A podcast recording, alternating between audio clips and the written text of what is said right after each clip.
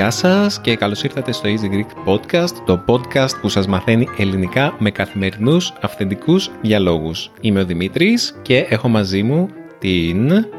Σκέτη, Μαριλένα, για και από εμένα. Τη Μαριλένα Σκέτη, γιατί άλλες φορές μου γκρινιάζει ότι τη λέω συνέχεια υπέροχη. Συγγνώμη.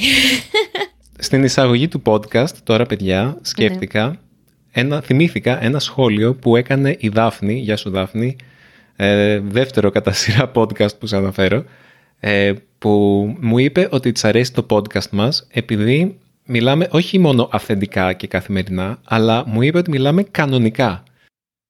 Κανονικά δηλαδή; Είμαστε δύο κανονικοί άνθρωποι που μιλάμε. ότι έχει προσπαθήσει να ακούσει άλλα ελληνικά podcast που μιλάνε ελληνικά και μου λέει ότι την κουράζει, ότι είναι τόσο... Ε, ότι οι συνομιλητές είναι τόσο, έχουν τόση ενέργεια και ναι. κάνουν τόσες, πολλές, τόσες πολλές πλάκες και είναι τόσο υπερβολικοί και ότι τη χαλάει αυτό γιατί δεν είναι φυσιολογικοί άνθρωποι. Αυτό ήταν πολύ στη μόδα Δημήτρη. Νομίζω ότι είχε εξευτήσει, αλλά μάλλον δεν έχει εξευτήσει το Θυμάσαι το αμύταμόσιον ε, συνέστημα που υπήρχε μια διαφήμιση που έδειχνε ένα χυμό και έναν Έλληνα τραγουδιστή να χοροπηδάει και να έχει αυτό το τεράστιο χαμόγελο που συνηθίζει να έχει και όλα είναι τέλεια στη ζωή και ελάτε παιδιά να δώσουμε θετική ενέργεια. Μάλλον κάτι τέτοιο εννοεί η Δάφνη. Ε, και έτσι και Μαριλού, τι λες, σήμερα θα κάνουμε ένα φανταστικό podcast. Ε, Όχι ρε, το συγχαίρομαι. Καταρχήν... Ε, κάπως έτσι, αυτό νομίζω εννοεί. Κάνουμε podcast, εγώ τουλάχιστον αυτή τη στιγμή φορώντας πιτζάμες. Μόλις άλλαξα το Σταύρο, τον έπλυνα, ε, ναι δεν θα πω σε λεπτομέρειες, και του ετοίμασα το γάλα του. Οπότε ενώ δεν πάμε σε ένα στούντιο το πρωί που έχουμε πιει καφεδάρα πριν, ίσως έτσι να είναι η ζωή αυτών των ανθρώπων, και κάνουν Μερικούς καφέδες, όχι μόνο μία, έναν, στη χειρότερη. Κοίτα, με διάφορους τρόπους νομίζω ότι το YouTube πάει να γίνει όλο και περισσότερο σαν την τηλεόραση. Αν δεν, την, δεν έχει γίνει ήδη. Θέλω να πω για να γίνεις πετυχημένος YouTuber ή τέλος πάντων πολύ πετυχημένοι YouTubers μιμούνται λίγο το τηλεοπτικό στυλ. Ναι, ισχύει.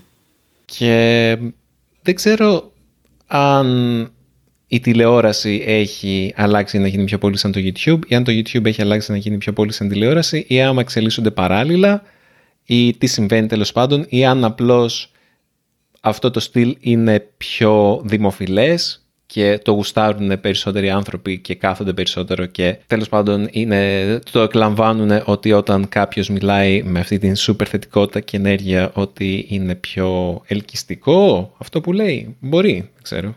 Εμένα με ενοχλεί και στην κανονική ζωή, όχι μόνο μέσω YouTube και των influencers και όλες αυτές τις ωραίες ελληνικές λέξεις που αναφέρουμε κατά καιρούς.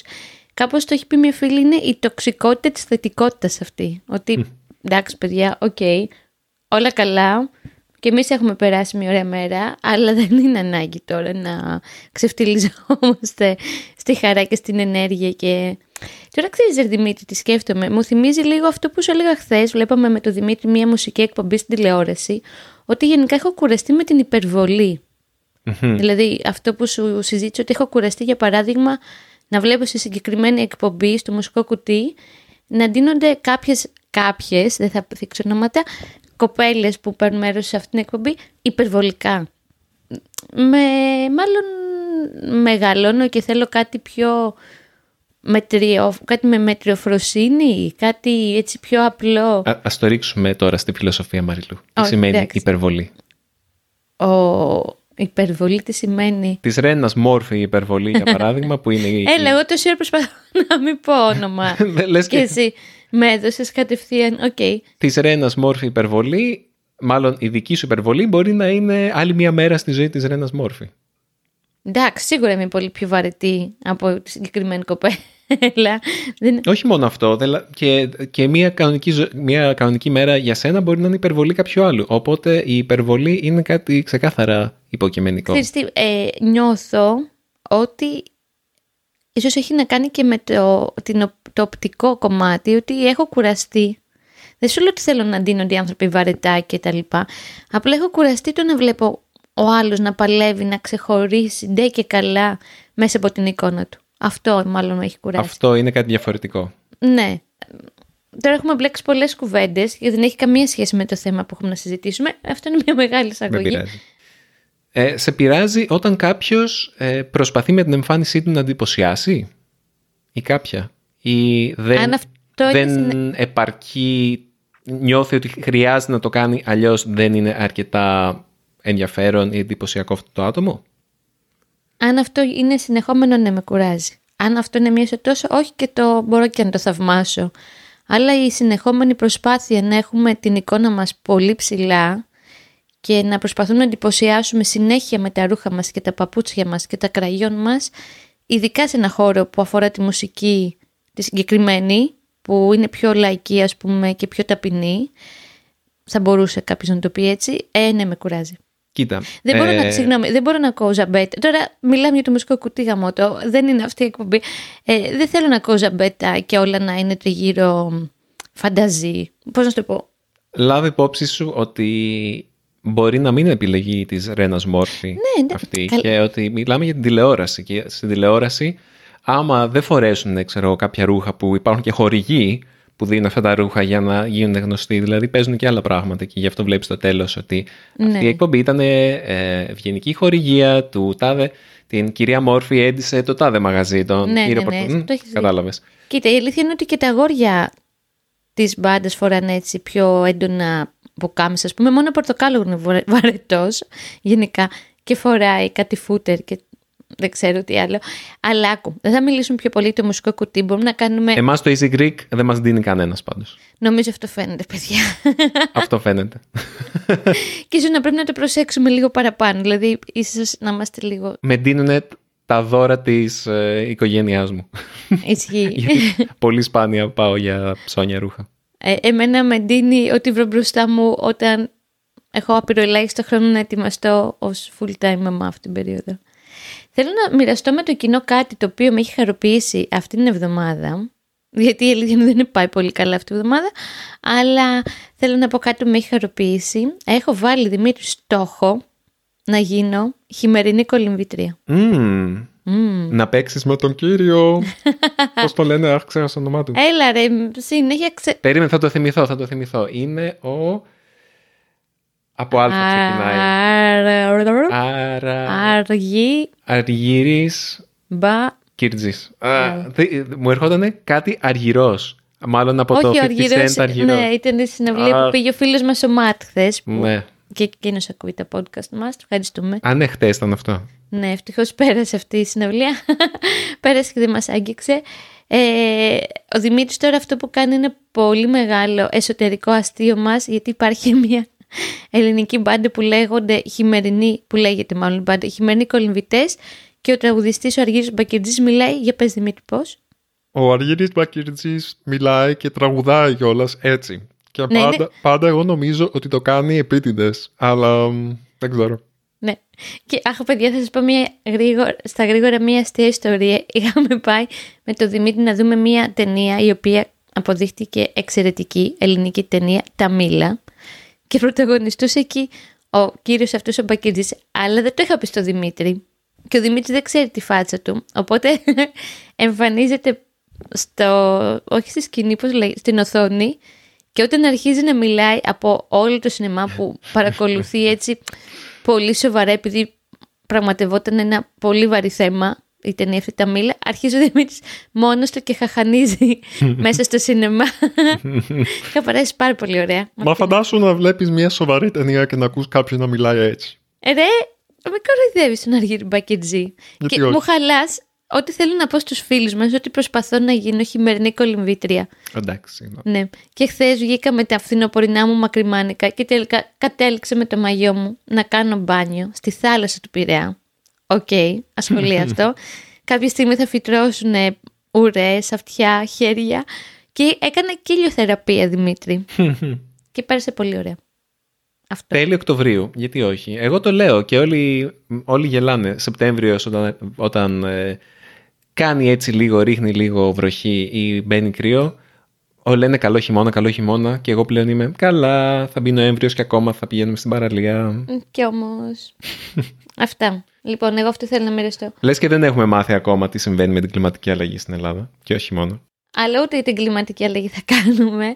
Για πάμε να μπούμε λίγο στο θέμα. Λοιπόν, Εσύ θα μας βάλεις το θέμα. το θέμα της εβδομάδας ε, είναι το βιβλίο του John Green που λέγεται The Anthropocene Reviewed. Είναι ένα βιβλίο το οποίο διαβάζω εδώ και μία εβδομάδα.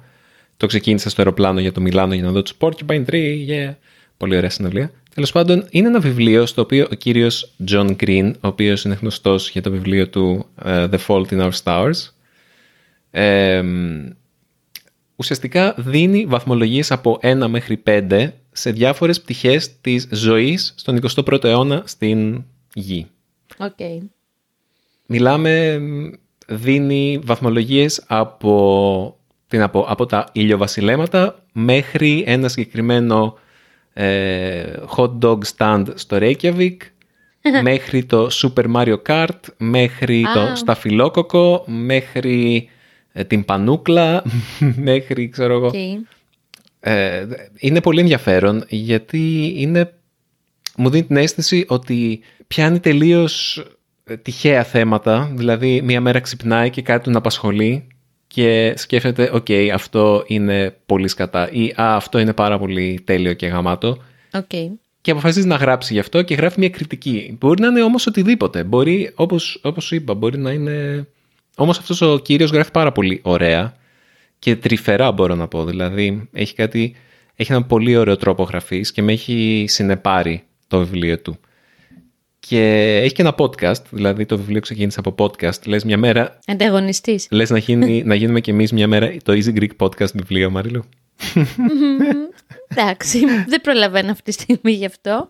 Τέλος πάντων, ε, οπότε λέγαμε με τη Μαριλού, ξεκινήσαμε, ξεκίνησα το πρωί να της λέω για αυτό το βιβλίο και αποφασίσαμε να, κάνουμε, να παίξουμε το ίδιο παιχνίδι εδώ. Να δώσουμε βαθμολογίες σε OK. okay. πτυχές ίσως της ελληνικής, της ζωής στην Ελλάδα. Όχι ρε, ποιες ελληνική, άσε με τώρα να είναι πιο κοσμοπολιτικό. Γενικά. Γενικότερα, ναι, αλλά επειδή ζούμε στην Ελλάδα, νομίζω ότι θα έχει νόημα να πούμε και γι' αυτό. Εντάξει, θα το έχουμε στην πίσω πλευρά του μυαλού μας. Λέω να... Πόσα στεράκια δίνεις στο τζατζίκι, Τέσσερα.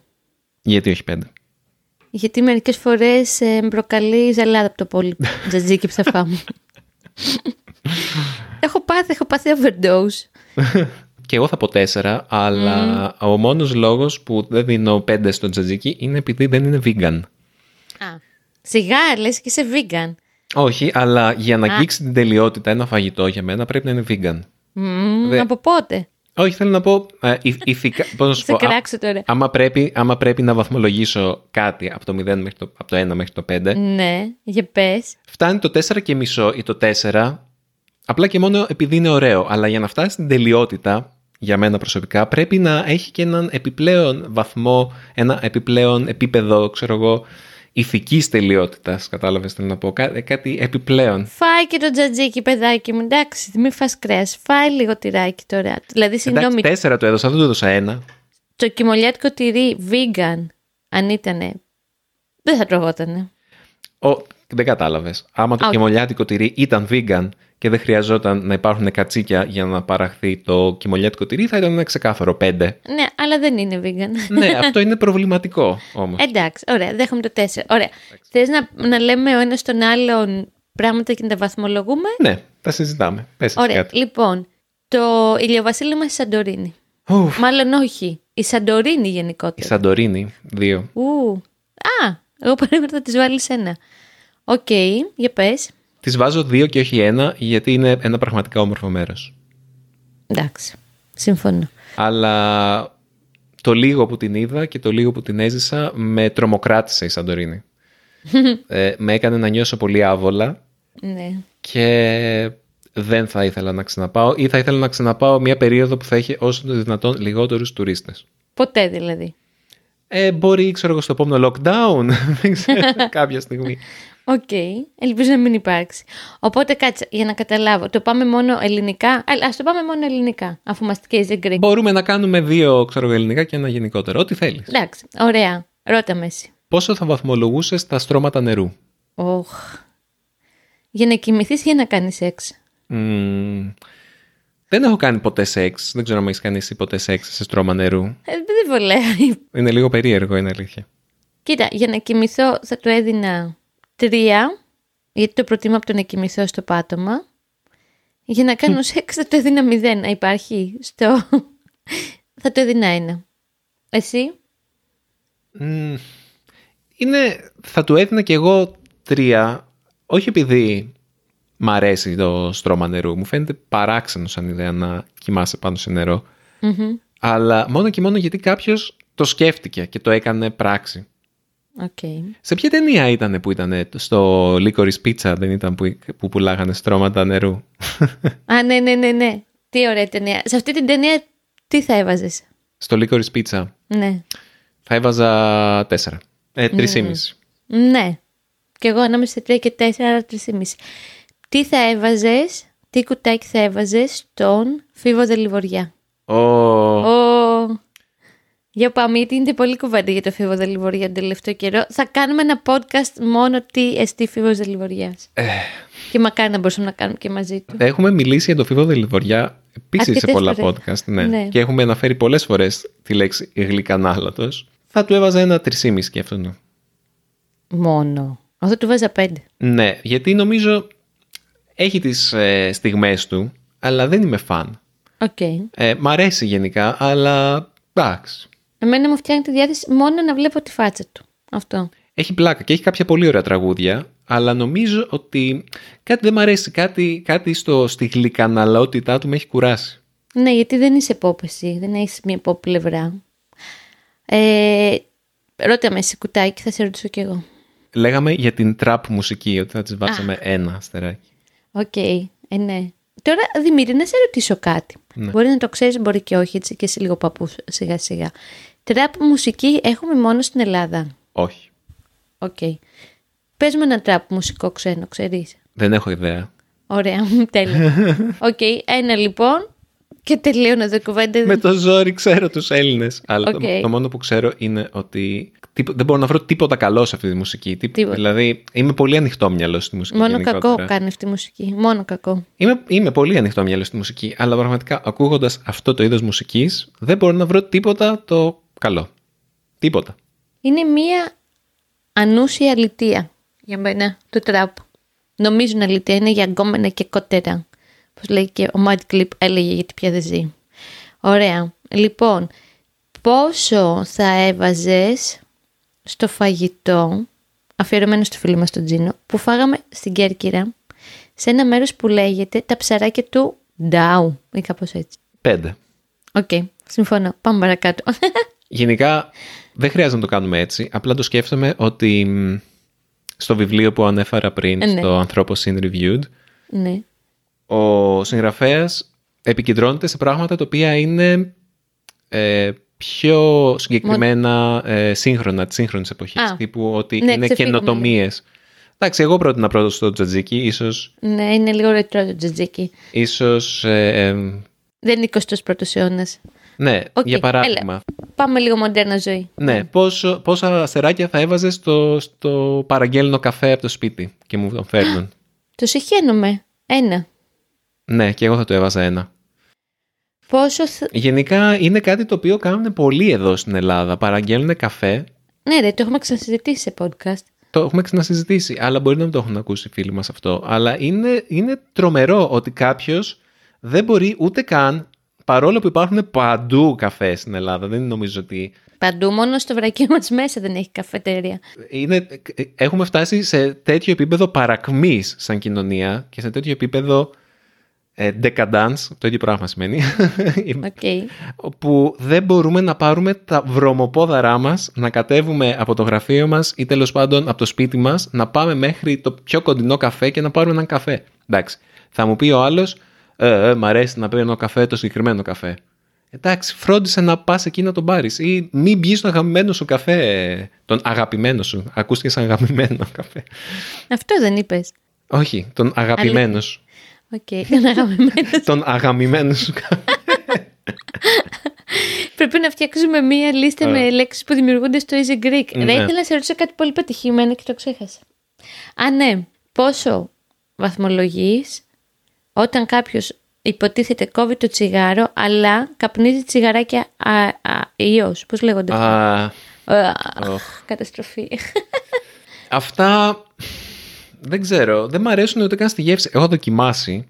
Μμμ. Βρωμάνε ποδαρίλα. Τώρα θα του έβαζα ένα δύο μόνο Οκ. και μόνο μόνο και μόνο επειδή ίσως βοηθάει κάποιους να καπνίζουν χωρίς να αναπνέουν καπνό. Αλλά τι να πω, δεν μ' αρέσει γενικά. Οκ. Κάτσε να βρω κάτι που να σε αρέσει έτσι να το βαθμολογήσουμε λίγο πιο καλά. Πόσο βαθμολογείς τη νέα μόδα του να έχουμε περίεργα φυτά στο σαλόνι μας και όχι απλά ένα βασιλικό και μια γαρδένια. Περίεργα φυτά. Ναι, ρε παιδί μου, φυτά τα οποία πριν τρία χρόνια δεν τα έβρισκες στο σαλόνι των ανθρώπων. Μμμ, δεν νομίζω ότι αυτό είναι τόσο καινούριο. Απλά εμείς έχουμε... Μονστέρα, εσύ πόσο συχνά έβλεπες πριν 10 χρόνια; Εμείς έχουμε δύο εδώ. Όχι στο σαλόνι μας πια. Όχι, εντάξει. Κοίτα, δεν το βλέπω τόσο συχνά σε πάρα πολλά σπίτια Οκ. ακόμα. Εγώ αυτό το βαθμολογώ καλά. Τέσσερα. Οκ. Ωραία. Όσο, Ε, ναι, για να μην- όσο πιο πολλά φυτά, τόσο το καλύτερο. Απλά δεν βολεύει να έχεις αυτά τα φυτά άμα έχεις και ζώα, γιατί ή μικρά Τα παιδιά... μασουλάει ο Μαλούφ. Γιατί δεν δεν ξέρουν τι σημαίνει ότι εδώ σε αυτό το φυτό δεν κάνουμε τα κακά μας ή δεν τρώμε αυτό το χώμα για τα μικρά παιδιά. Άλλο; Μμμ, ποια είναι η γνώμη σου για τις κουζίνες τύπου fusion, τύπου... Ναι. Ε, οι κουζίνες τύπου fusion, η ασιατική fusion. η- Αχ, θέλω να σε ρωτήσω, το επόμενο ήταν. Στο Μιλάνο είχα περάσει, εκεί που πήγαινα στο τρέχοντας, ένα από τα μαγαζιά που ήταν κλειστά αφού τελείωσε η συναυλία και ήμουν Θεέ μου, πεινάω. Είναι 11.30 ώρα στο Μιλάνο και δεν υπάρχει τίποτα ανοιχτό να φάω κάτι. Οκ. Ένα ήταν Mexican Japanese Fusion. Και λεγότανε. δεν θυμάμαι πώς λεγότανε, αλλά είχε, το όνομά του ήταν ε, κάτι μεταξύ Ιαπωνίας και Μεξικό. Να ήταν μεταξύ Περού και Ιαπωνίας, το συζητάω. Μεταξύ Μεξικού και Ιαπωνίας, μπερδεύομαι. Θα το δοκίμαζα από περιέργεια. Κοίτα, θα το βαθμολογήσω, δεν θα το περιμένεις αυτό που θα πω, με τρία. Γιατί από τη μία χαίρομαι που, πώς να σου το πω, και στην Αθήνα πια έχουμε πολλές επιλογές τύπου παλιά λέγαμε αχ θα πάμε στο Λονδίνο και θα πάμε να φάμε σε αφγανικό εστιατόριο το οποίο ήταν πολύ εξωτικό. Από τη μία μου αρέσει αυτή η επιλογή γιατί βαριέμαι να τρώω συνέχεια ελληνική κουζίνα πόσο γεμιστά. Από την άλλη έχω αρχίσει και κουράζομαι από όλο αυτό Δημήτρη ε, με την έννοια ότι δεν τρως και πολύ καλό φαγητό και ποιοτικό. Δηλαδή διάφοροι άσχετοι πια ακολουθώντας απλά και μόνο την τάση της εποχής ανοίγουν ας πούμε τα βιετναμέζικο που έχω στο μυαλό μου στο εκεί γύρω από την Ερμού στο κέντρο της Αθήνας τα οποία οριακά τρώγονται. Μ' άρεσε πιο πολύ η φάση αυτή πέντε χρόνια πριν που ήξερες υπάρχει ένα καλό ταϊλανδέζικο θεωρούνταν για μένα δεν ήταν καλό στο λιμάνι του Πειραιά ένα καλό βιετναμέζικο στην Ηλιούπολη ένα καλό καζάκικο στην Καλιθέα ας πούμε τελεία και πήγαινες επί τούτου γι' αυτά. Τώρα που παντού μπορείς να βρεις τα πάντα, αρχίζω και κουράζομαι λίγο. Ναι. Συμφωνώ και εγώ θα του δώσω τρία Μαριλού και περίπου για τους ίδιους λόγους. δεν το περίμενες. Μερικές φορές αναρωτιέμαι Γιατί- τι κοινό έχουμε εμείς οι δύο. Τελικά όλα τα εστιατόρια, αν εξαιρέσει το kitchen που έχει και αυτό την Εντάξει, επιλογή, παιδιά, δεν είναι. καταπληκτικό. Το kitchen παραμένει στην Ασία, είναι fusion ασιατικό. Μπερδεύει ασιατικές ε, γεύσεις και ε, κουζίνες από διάφορες χώρες Ασίας, αλλά δεν μπερδεύει Ιαπωνία με νότια, ξέρω εγώ. Γαλλία. Ναι. Όταν ακούω νότια τη Γαλλία σκέφτομαι. Είναι ένα πάρα πολύ ωραίο μαγαζί αυτό, παιδιά. Όποιος βρεθεί στον Πειραιά και έχει όρεξη για τέτοια κουζίνα να πάει. Καταπληκτικό. Να σου κάνω μια άλλη ερώτηση. Για πες. Τι βαθμολογία δίνει στις κρουαζιέρες; Ωχ, Εντάξει, βέβαια δεν είναι πολύ καινούριο, αλλά είναι σχετικά. Μοδά του. Ε, μ, γενικά η ιδέα της κουραζιέρας είναι πολύ ωραία. Αλλά νομίζω ότι ο τρόπος που γίνεται τώρα είναι απόλυτα καταστροφικός. Αλλά άμα είσαι ένα μικρό σκαφάκι και πηγαίνεις ε, για λίγο σε πολλά διαφορετικά νησιά, μένεις μία μέρα, ένα βράδυ σε κάθε νησί, αυτό είναι ωραίο. Όχι ρε. Εγώ σου λέω κρουαζιέρα, κρουαζιερόπλαιο μεγάλο σαν αυτό που είχαμε κάνει. Δύο, δύο αστεράκια. Ενάμιση. Ενάμιση, ε. Εγώ θα το έδινα παραπάνω αργά μου. Το μ' άρεσε πάρα πολύ. Απλά νιώθω ενοχές. Μμμ. Που μ' αρέσει πολύ. Κάπως έτσι νιώθω εγώ για τους ζωολογικούς κήπους. Αχ, Δημήτρη, ναι. Η ένοχη απόλαυσή μου είναι η ζωολογική κήπη και τέτοια και νηδρία και τέτοια μέρη. Κάποια στιγμή μπορούμε να κάνουμε ένα podcast αν θέλουμε να πάει ο Σταύρος να πάμε σε ζωολογικό κήπο ή όχι. Με έχει προβληματίσει πολύ, θα σου πω από κοντά γιατί. Ε, για πάμε άλλο έτσι. Ποια είναι η γνώμη σου για τα ηλεκτρικά πατίνια; Αχ, είναι χαριτωμένα, αλλά στην Ελλάδα επειδή ό,τι να είναι κάνουμε στην οδήγηση, ακόμα και στο ηλεκτρικό πατίνι, τα θεωρώ επικίνδυνα. Θα τους δώσω όμως ένα τρία. Τρία. Έχουν μια δυναμική Μμ. να εξυπηρετήσουν τον κόσμο. Μμ. Λες να πάρω. Γενικά, και ναι. έχει πλάκα γιατί τα λένε τώρα αυτά micro-mobility. Δηλαδή και καλά, Α, τι ωραίο. ναι, ότι μετακινείσαι στην πόλη με διαφορετικούς τρόπους που δεν, έχουν, που δεν είναι μέσα μαζικής μεταφοράς. Είναι το αντίθετο του μαζικής μεταφοράς. Είναι Ωραίο, μικρομεταφορά. Πολύ ωραίο. Εμένα μου αρέσει το ποδήλατο γαμότο. Δηλαδή, νομίζω ότι από τη στιγμή που μπορείς να χρησιμοποιήσεις το σώμα σου για να κινηθείς, δεν χρειάζεσαι κάτι τέτοιο. Είναι Εντάξει, δηλαδή... οι άλλοι το βρίσκουν πιο χαριτωμένο, πιο εύχριστο, πιο γρήγορο, πιο hipster. Ναι. Ξέρω εγώ, εγώ θα του έβαζα δύο αστεράκια. Τι βαθμολογία βάζεις στο ίντερνετ παντού; Α, Να έχεις ίντερνετ στο κινητό σου και να μπορείς να το χρησιμοποιείς παντού. αχ ρε παιδιά βάζω δύο. Είμαι πολύ κουρασμένη πια από το ίντερνετ και από το ίντερνετ παντού. Και επειδή αυτή την περίοδο δεν έχω δεδομένα στο κινητό μου και επίτηδες δεν βάζω, παρόλο που κάποιες φορές με έχει δυσκολέψει, το απολαμβάνω. Δηλαδή έχω περισσότερο χρόνο να χαζέψω έξω από το παράθυρο όταν είμαι στο λεωφορείο ή να διαβάσω κάτι. Οπότε του βάζω δύο, γιατί κάποιος του διευκολύνει με ένα, ας πούμε, για τη δουλειά τους να μπορούν να δουλέψουν παντού, αλλά μας στερεί πολλά άλλα πράγματα που εμένα μου λείπουν αυτά τα πράγματα. Είμαστε πάρα πολύ γκρινιάρδες. Ε, Έχουμε βάλει μόνο πολύ χαμηλές βαθμολογίες. Ε, θες να μιλήσουμε για τελειοβασιλέματα στη Σίκινο, να σε ρωτήσω. Όχι, απλά το, το, το συνειδητοποίησα ότι δεν έχουμε πει κάτι που να μας αρέσει. Είμαστε ρετρό. Ε, ωραία. Τι σ' αρέσει στην νέα εποχή, πες μου κάτι που σ' αρέσει που θα έβαζες πέντε αστεράκια στην νέα εποχή. Το ότι μπορώ να ταξιδέψω στην Ευρώπη με την ταυτότητά μου. Α, Και ότι μπορώ να ταξιδέψω εύκολα παντού. Επίσης. Ότι έχω πολλούς φίλου. πέντε αστεράκια στα ανοιχτά σύνορα στην Ευρώπη. Εντάξει, τώρα δεν το πω και την κουβέντα. Είναι μεγάλη κουβέντα αυτή η πολιτική. Ναι, ε, το, απλά το Ωραία. μετέφρασα. Ακόμα πέντε στεράκια θα έβαζα στο γεγονός ότι αυτό ότι πια ταξιδεύουμε πιο εύκολα κάνει του ανθρώπους να έρχονται πιο συχνά, ας πούμε, στην Ελλάδα.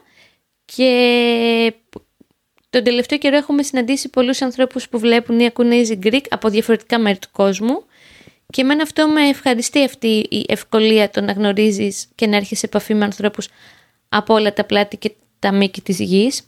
Αυτό νομίζω μου έχει δώσει έτσι κάτι η σύγχρονη εποχή θετικό.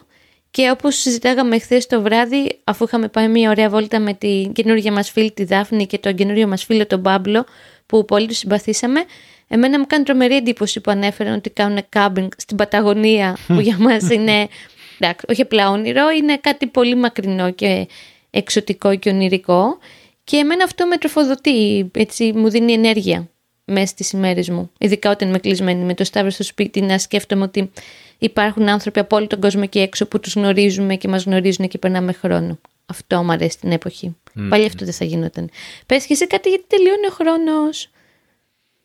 Μμμ, τι να πω τώρα. Εγώ θέλω να σε ρωτήσω για το Μητσοτάκι. Τι θα έβαζες, αλλά ας μην το πάμε. Αχ, μείον πέντε. Οκ. Έλα, βάλε και σε ένα πεντάρι και κλείνουμε με αυτό. Μ' αρέσουν πάρα πολύ τα podcast. Α, καλή ώρα. Σαν, ε, σαν έννοια και σαν ε, τρό, νέος τρόπος μετάδοσης της πληροφορίας και νέο μέσο. Οκ, Είναι κάτι που μου αρέσει πάρα πολύ. ωραία. Κρατάμε αυτό. Ναι, και θέλω κάτι ακόμα να πω, αλλά δεν Α, ξέρω για τι. πες. Εγώ θα βάζα και πέντε στο ότι μπορούμε να βλέπουμε πολλές σειρές. Μ' αρέσουν οι σειρές. Α, Να δείτε τα- το Heartbreak High σε όποιον άρεσε το Sex Education, πέρασα καλά με αυτό. Δεν του βάζω πέντε, Πόσο του αλλά βάζεις; ήταν συμπαθητικό. Τρεισήμισι. Εν τω μεταξύ δεν υπάρχει το μισό σε συμφωνία, εμείς το βάλαμε. Όχι, αυτός ο τύπος το βάζει. Α, εντάξει. Νομίζω. Νομίζω το βάζει, ναι. Άρα αυτό είναι- δεν είναι ένα στα πέντε, είναι ένα στα δέκα, αλλά τέλος πάντων. Οκ, έχεις δίκιο. Θα το κάνει πιο δύσκολο. Θα βάλω, θα βάλω πέντε στο κεφίρ, ορίστε. που, το έβαλα, Εγώ θα βάλω μείον πέντε σε κεφρί τη Βρωμαίο που το Λεκουζίνα. έβαλα και στο μ, story, το, όχι story, στο reel, το πρόσφατο. Δεν ξερω κάτι με έπιασε και πριν δύο μέρες λέω «Α, θέλω να κάνω ένα story, αχ, πάλι το είπα story, ένα reel για το τι τρώω για πρωινό».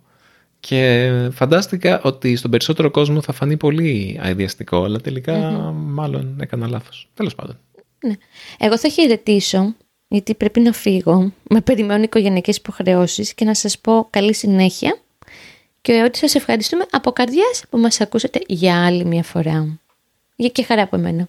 Ευχαριστούμε όλους εσάς που σας έχουμε συναντήσει πρόσφατα και όλους εσάς που δεν έχουμε συναντήσει πρόσφατα α, ή όχι ακόμα και μ, ευχαριστούμε που μας ακούτε και που είσαστε μέρος αυτής της ωραίας μεγάλης κοινότητας. Μπορείτε όπως πάντα να μας στέλνετε μηνύματα στο easygreek.fm ή στο podcast παπάκι easypavlagreek.org και εκτιμούμε ακόμη περισσότερο τα ηχητικά μηνύματα. Λατρεύουμε να ακούμε τα ελληνικά σας από όλο τον κόσμο.